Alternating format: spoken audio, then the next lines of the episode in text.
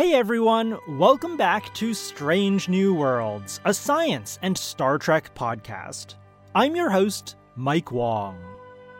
Today on Strange New Worlds, sports psychologists Jason von Stietz and David Smith are back on board to discuss Data's continuing evolution as a strategist.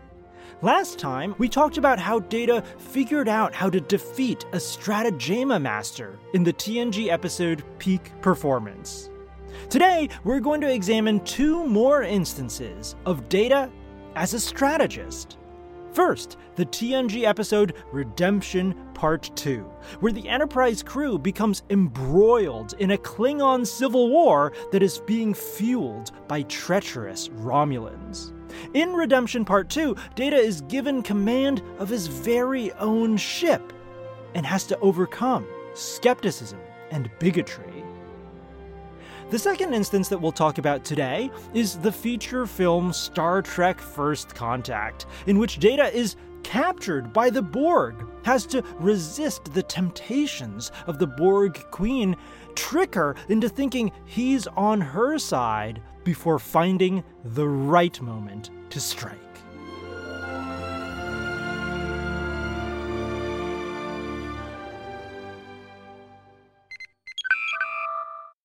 Let's move on to the TNG Season 5 episode called Redemption Part 2, where Data takes temporary command of the USS Sutherland and attempts to foil a Romulan plot.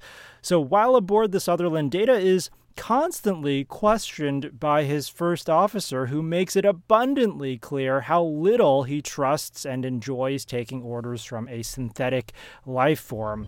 I'm Lieutenant Commander Data. Lieutenant Commander Christopher Hobson. By order of Starfleet, I hereby take command of this vessel. Please note the time and date in the ship's log. Excuse me, sir. I'd like to request a transfer. May I ask why?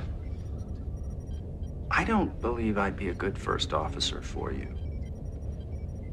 Your service record to date suggests you would perform that function adequately. No, no, no. That's not what I mean. I don't think I'd be a good first officer for you. Why? Frankly, sir, I don't believe in your ability to command this ship. You're a fellow officer, and I respect that, but no one would suggest that a Klingon would be a good ship's counselor or that a Borrelian could be an engineer. They're just not suited for those positions. By the same token, I don't think an android is a good choice to be captain. I understand your concerns. Request denied. So, while none of us are androids, I think, unfortunately, it is not uncommon to be on the receiving end of discrimination for one reason or another. What advice would you two have for someone in Data's shoes, a leader who is constantly being disrespected and undervalued by his colleagues? Jason, do you want to go first on this one? Sure. Um, and actually, I think Data handled it great. Um, if you look at what he did, he approached the situation with curiosity instead of instead of judgment or with anger. And he just asked the person oh what do you mean by that? Why why why would you not want to serve under me? Why would you know what what could the problem be? You know he just he just asked him curiously with without any um, without making any assumptions about the situation, even though it was clear that uh, the first officer was biased against data, he still gave him the benefit of the doubt uh, initially to just find out what's going on.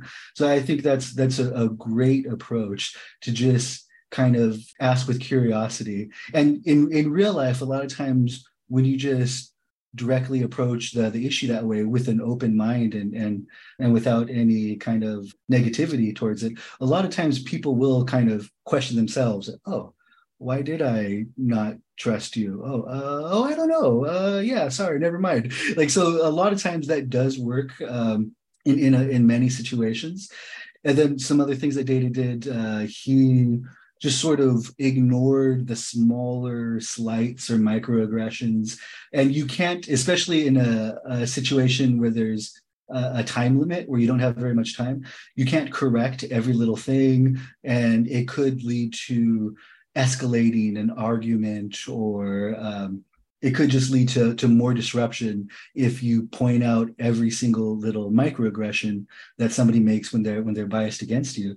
So he he let the small ones slide, and then when there were bigger ones like not following his order, he addressed it on the spot. Like, oh, I ordered you to do this and you didn't. What's going on there? And he still approached it with curiosity. What's going on there?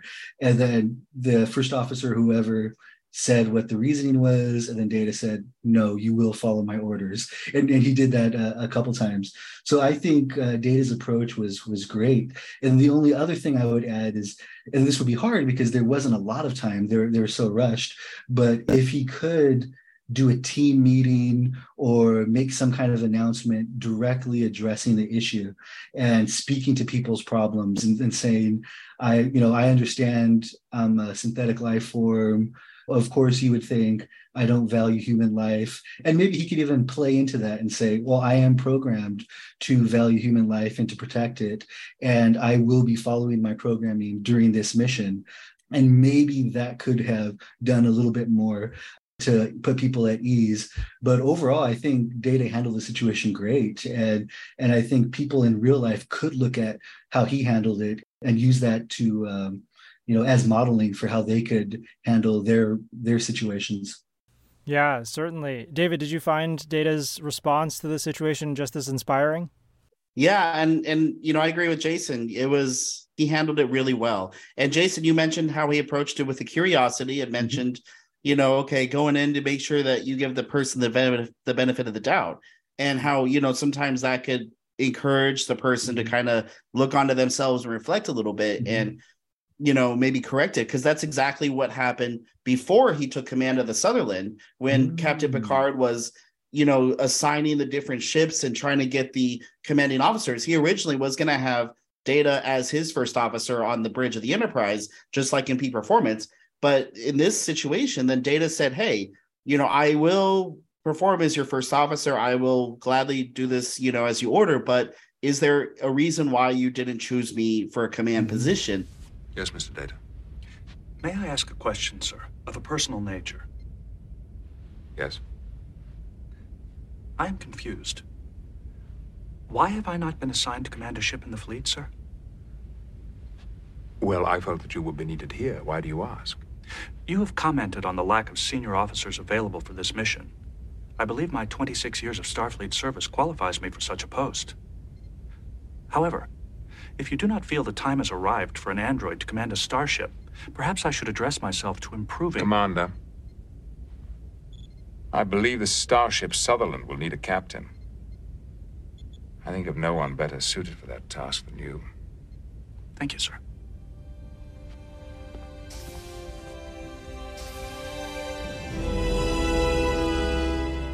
And, and data even gives them potential reasons gives them a mm-hmm. potential excuse to kind of get, get out of it, mm-hmm. right and say well maybe you don't think i have the experience enough or maybe you're not ready that i you know as maybe a synthetic life form but then mm-hmm. picard immediately says oh you're right you are qualified to take command so here is a command and so by doing exactly that with Picard. And then Picard, you know, mm-hmm. kind of reflected on his own biases and said, well, no, you're right. You know, I need to, mm-hmm. you, you're perfectly qualified and capable of commanding another vessel. So that showed confidence from Picard into Data as well. That, you know, I think was a kind of a good precursor for Data dealing with this you know situation of discrimination mm-hmm. on with from his first officer because right. you know he approached it from the exact same question basically but in this case the response was a lot different and so how does he handle that? And you know, like you said, it's you know, you don't have a lot of time and it's a very tense situation. So you need to stay focused on the situation at hand. You cannot sit there and waste time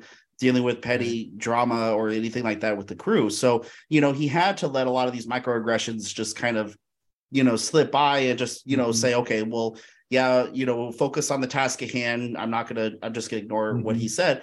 But at a moment when it compromised the mission when the 1st mm-hmm. officer refused to carry out Data's order, then that was an important moment for Data to not just address the discrimination itself, but to do so visibly and establish mm-hmm. himself as the leader.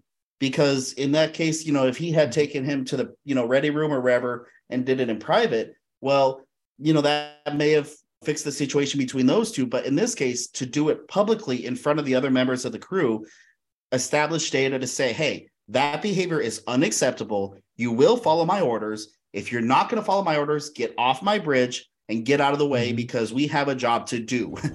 All stop. Hi, sir. All stop. Sir, the fleet's been ordered to Gamma Eridon. Tachyon signatures will not last long. By the time the fleet is deployed, it will be too late. Begin to reconfigure the sensors to detect ionized particle traces. The entire area has been flooded with tachyon particles. We'll never be able to find what we're looking for. I am aware of the difficulties. Please bring the phasers back online. That will flood three decks with radiation. We will initiate radiation protocol when necessary. You don't give a damn about the people whose lives you're throwing away. We're not just machines. Mr. Hobson, you will carry out my orders or I will relieve you of duty. Yes, sir.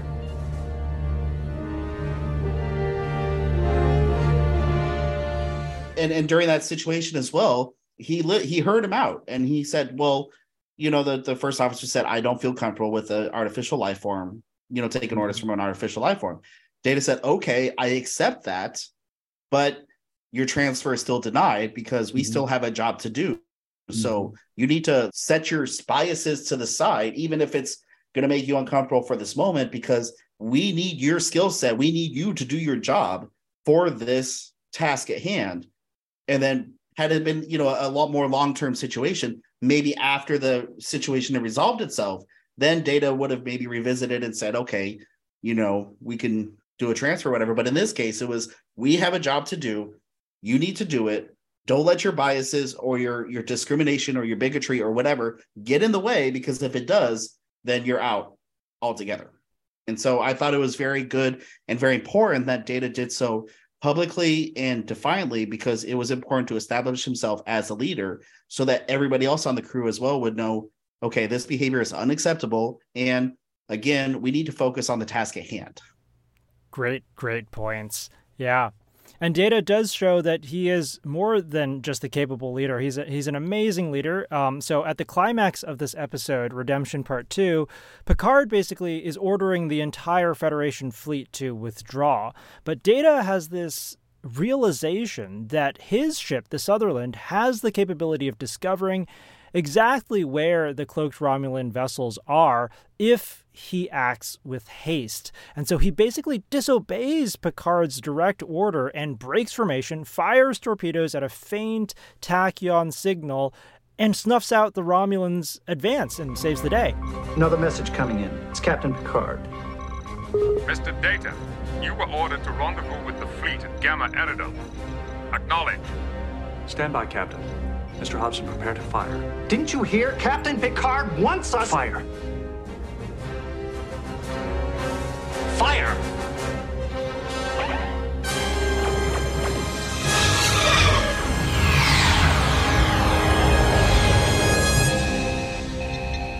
They have discovered us. Reverse course. Order the fleet back to Romulan territory. Commander, the Duras need this convoy. Without these supplies, they cannot win. We've been discovered. It's over. But what should I tell Lursa and B'Etor? Tell them they're on their own.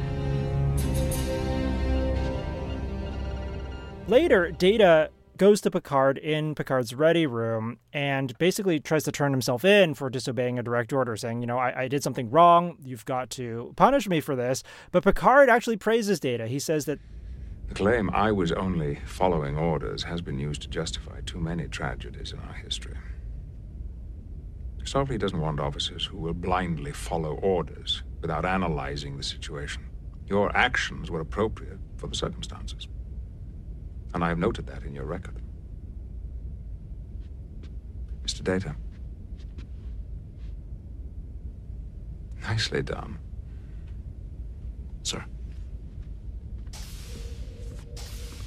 David and Jason, what does this moment of defying Picard's orders to save the day illustrate about Data as a strategist? You know, and, and I think what's really key about this too is, is in contrast to the episode P performance, right? You know, it's the same kind of situation where in the beginning, you know, he's told, okay, here's kind of what you do, but in this situation now, Data is acting more on his own volition and his own assessment of the situation and is able to better work within his own strategy of, of what he knows is going on at this point. So now he can, you know, have a little more autonomy in, in the way that he responds.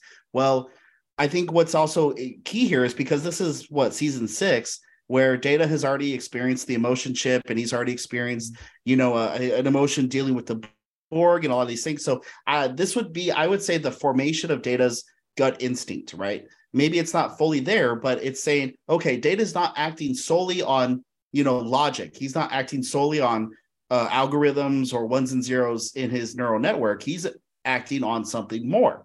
And as he's doing this move, as he's, you know, staying out of formation, you know, everybody on his crew is sitting there like, you know, freaking out and saying, "Well, you're been ordered. You know, Picard's mm-hmm. ordered you to go back and stay in formation." And Picard's screaming over the comms, and everybody's screaming, and Data's just kind of sitting there like, you know, and mm-hmm. and I think at this point it's also with Data, you know, he knows in his in his own instinct, he knows that he's correct, right? Mm-hmm. But maybe because of the situation, he doesn't have the time to sit there and try and explain, or maybe responding to Picard on the comms and saying, "Give me a moment," would reveal his tactic and what he's you know trying to do here. So he's trying to maintain the silence with Picard to prevent the Romulans from figuring mm. out that he knows what they're doing, but right. also he's so focused on on the outcome of this that he he's not going to explain it to his crew right now either because Data all of a sudden chimes in and says, you know, okay, crew, here's what I think is going on, blah, blah, blah, blah, blah, blah, blah. You know, it might take him a little too long to explain it when it's like, okay, just give me 30 more seconds and you'll see it play out, you know? Mm-hmm. And that's what happens. So for Data, it was kind of a, again, kind of a stand your ground moment to say, well, mm-hmm. in my instinct, in my gut, I know that what I'm doing is is the correct move. And I don't have time to explain it. And it's tactfully not good to respond over the radio. So I need to deal with the potential consequences of this later on in favor of seeing this play out right now. And, you know, as you said, ultimately in the end, he says, Yes, I disobeyed your orders and I may have made actions that, you know, put something at risk here, but you know, and and of course in the end it, it worked out in their favor and everybody was saved and you know happy ending of the story. But like you said, Picard then was said, well, you know, your actions were appropriate. You know, even if at the time you didn't have the opportunity to explain it or justify it, in the end, it justified itself. So your actions were appropriate. And I think what was key here is when Picard said, what is it? Starfleet doesn't want officers who blindly follow orders without analyzing the situations, right? And this was the 1st mm-hmm. time, you know, just like at the end of peak performance, the first real time that data was challenged to analyze the situation and make a strategic action on his own, even in the face of all this pressure to do something else. And ultimately, in the end, it worked out in his favor. And if it had not worked out in his favor, maybe everything gone wrong, then you know we would be having a completely different discussion right now. But in this case, you know, based on all this experience that we've he's built up to this point in season six, now we start to see this formation of his instinct and his his own ability to act autonomously in this kind of situation without having to necessarily rely on on programming or, or, or just logic up in his head. Right, right. Jason, what are your thoughts on this moment? Uh, Data developing his gut instinct. Mm. Yeah, I thought it was. I thought it was great. Um, and we can call it gut. We can call it. Uh, one of the things I was thinking is he he was doing a really good job of keeping the big picture in mind and running tests or maybe checking with his gut. And uh, I forget exactly what the terminology was, but he ran some kind of test or he ordered some kind of test. And I can understand from a, a human perspective why run that test? There's only a tiny chance of actually finding something. Uh, you wouldn't think that the Romulans would try to sneak in and in that way. It, it seems highly unlikely and as as a human i know because i'm a human we have very limited energy and our, our, attention span is limited. And when there's a big threat out there when we think oh off to the right there's a big threat then it's hard to spend the time and energy to look to the left and see if there's anything there as well. But it is important. And data um, essentially followed his uh, his positronic gut and ordered that test to be run because he has he has the the energy he has the time. It might take a human a long time to analyze the data but data could do it very quickly. So that, that was great. And uh, going back to the big picture idea there's the big picture that's what your your main order is to achieve that big picture goal. And then there's the smaller tasks that um, could be direct orders but they're always changing. The, the situation is always unfolding. And so those tasks are going to change. And this situation kind of reminded me of that situation in the office where Michael Scott is driving his car. I'm assuming his big picture goal was to get to some business to do a sale or something, but then he's following his GPS and he gets too focused on the small task of following his GPS and then he follows it straight into a lake. And he know he sees the lake right there but as he's doing it he's saying this is where the gps is telling me to go wow you know. So he drives his car right into a lake. And uh, if you're starfleet you want officers who are going to keep the big picture in mind and not just drive that starship right into a lake. You you want them to be able to make decisions as the situation is always unfolding yeah absolutely so let's jump now to the movie Star Trek First Contact, where Data is held captive by the Borg Queen, who tempts Data with human sensation, even human flesh. Uh, but Data is able to actually deceive the Borg Queen, making her think that he's fallen under her spell, despite being offered basically everything he's ever wanted to be, right? Data's on this long arc of becoming human. We've seen this as he's developed emotions and a gut instinct. Um, and so the Borg Queen seems to be giving him everything that he's ever dreamed of but he basically resists that temptation. In fact, in the end, he tells Captain Picard that he was only tempted by the Queen's offer for a fraction of a second. She was unique. She brought me closer to humanity than I ever thought possible. And for a time, I was tempted by her offer. How long a time? 0.68 seconds, sir. For an android, that is nearly an eternity.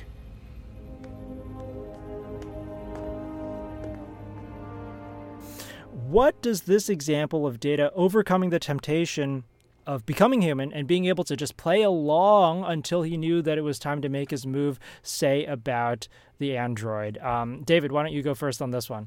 I really like this this whole segment, and and one of the the strengths of first contact here was just the just the juxtaposition between the Borg Queen and Data. You know, because the Borg Queen is you know a synthetic life form who's also with organic components or whatever the Borg tends to describe themselves as. But she is very, you know, she's I mean, she's got a whole hive mind of experience here to to deal with, and she knows okay, you know, he has to she has to seduce Data in the way that works best for him. Which you know what what does Data want more than anything in the world is is to be human, right? And and experience the human condition.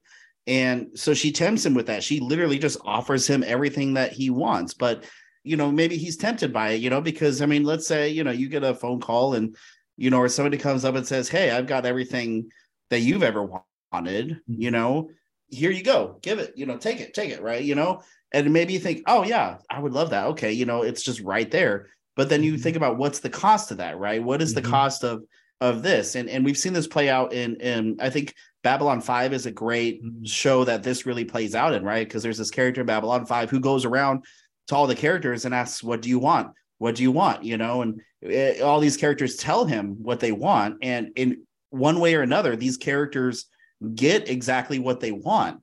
But there's one character that he asks who you know responds to him and says you know mm-hmm. i'm not interested in what you have to offer because whatever that is, is it comes at too high a price. So I think Data in this situation with the Borg Queen knows, okay, yes, she can give you everything I want. It's a it's like a Pinocchio, you know, he mm-hmm. could be a real boy. But in this case, you know, it comes at such a high price, mm-hmm. right? Because that means he gets assimilated by the Borg and he has to mm-hmm. puts his whole all of his friends, his whole crew, everybody, you know, gets assimilated by the Borg, all for skin and human mm-hmm. cessation. And he knows that the Borg cannot offer him real humanity because humanity isn't just something that's given to you. Humanity is something that you have to you know spend a lifetime learning and understanding. And it's also kind of weird because the borg are not humans. The borg aren't Mm-hmm. you know yeah sure there's some human human drones that got assimilated here but but what can the borg teach data about being human? So i think you know in the end he was able to think okay yeah she's offering me everything i want but he's also smart enough to realize it comes at too high of a price but how can he play out the situation in a way because you know there's that one brief scene where you know as as picard and everybody's preparing to evacuate the ship Mhm. and picard kind of hears data whispering Captain.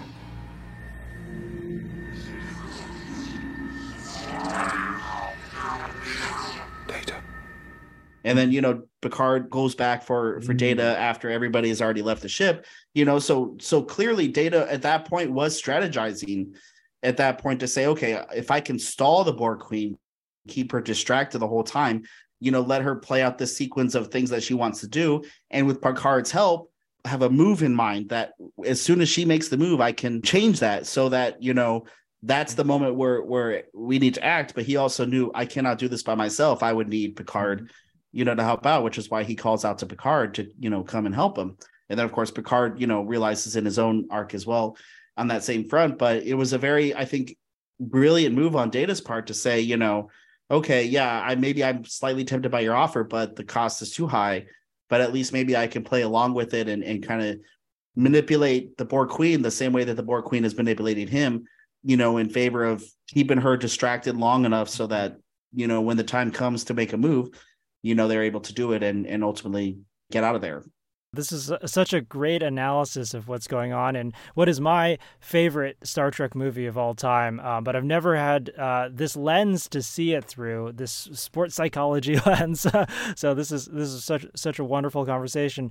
Jason, what did you make of this strategy of Data to sort of lie low, pretend uh, that he's going along with the Borg Queen, accepting her offers of seduction, but then really backstabbing her at the last moment? I thought it was really smart. Uh, and you can see similarities in this situation and in the situation with Stratagema, is he initially tried one strategy. Um, he tried to just win. And, and that makes a lot of sense because Data is the most talented person in the alpha quadrant. He's hi- very high skilled uh, in uh, basically everything. So at first, when he's there with the the queen and and her her drones, he's talking to her. He's openly telling her that he's resisting.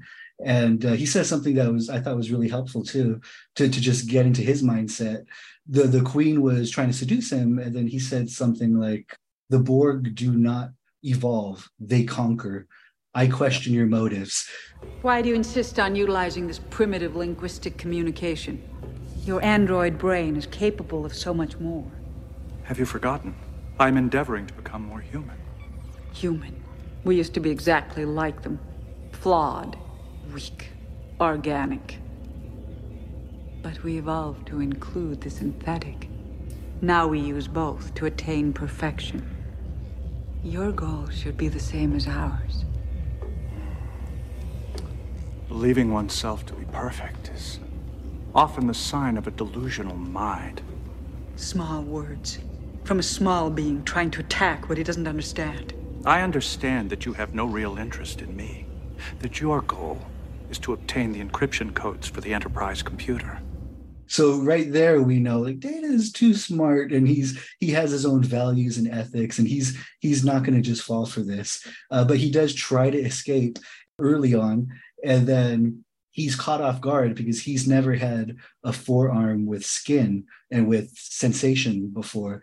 So he gets he gets slashed by one of the Borg, and he experiences a great deal of physical pain, which maybe he's he's never felt before, and that stunned him, and that he he learned that he had a new weakness. So then he tried a different strategy, kind of like in Stratagema. He tried to win just outright, and then he learned that's harder than I thought, and then he went for a draw. So then after that, he then started to go along with what the queen was saying uh, sort of sort of playing for a draw in a way. I'm going to survive a little bit longer. I'm going to be tortured a little bit less. I'm going to gain the trust of my captor sort of playing for a draw. And then he saw the opportunity and as soon as the opportunity was there he struck. And i thought that was great. It kind of reminded me of Thanos with the gauntlet. As soon as he got the gauntlet, he snapped his fingers and he he achieved his goal. And um, uh, Thanos isn't a good guy, but that's that's just an example of, of striking when you have the opportunity. And the Queen was being more of a, a, Bond villain, talking to Picard and to Data and saying, you know, here are my grand plans, and there's nothing you can do about it. And in a way, she was monologuing. Yeah, she was monologuing. and it did actually make sense for her goals because her goal wasn't just to defeat them, it was to thoroughly defeat and conquer and give them a sense of hopelessness and then to assimilate them and for them to lose all of their individuality so it does make sense that she was just really rubbing it in uh, but then that gave data the opportunity that he had he struck when he had um, that second, just just a second.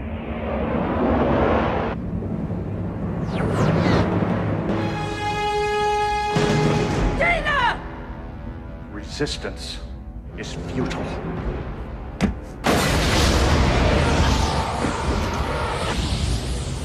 And then to kind of briefly go back to Data's temptation, he he was tempted tempted for a second, but it reminds me of a Twilight Zone episode that a special guest that you had on Mike talked about, where uh, there was somebody who loved reading, just wanted to read all day long, and then there was a nuclear war or some kind of apocalypse situation, and then he could read all the time, all day long, like he wanted, but then his glasses broke and what was it all for? Like what's what's the point of of having that dream of reading all the time?